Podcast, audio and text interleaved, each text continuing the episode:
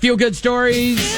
Do this every hour throughout the morning. Kelly K. This is a full on medical miracle. You can see this video on our website at WDJX.com. Doctors at Duke Children's Hospital pulled off a first of its kind partial heart surgery, replacing arteries and valves in little Owen, who at the time was 17 days old. Hmm.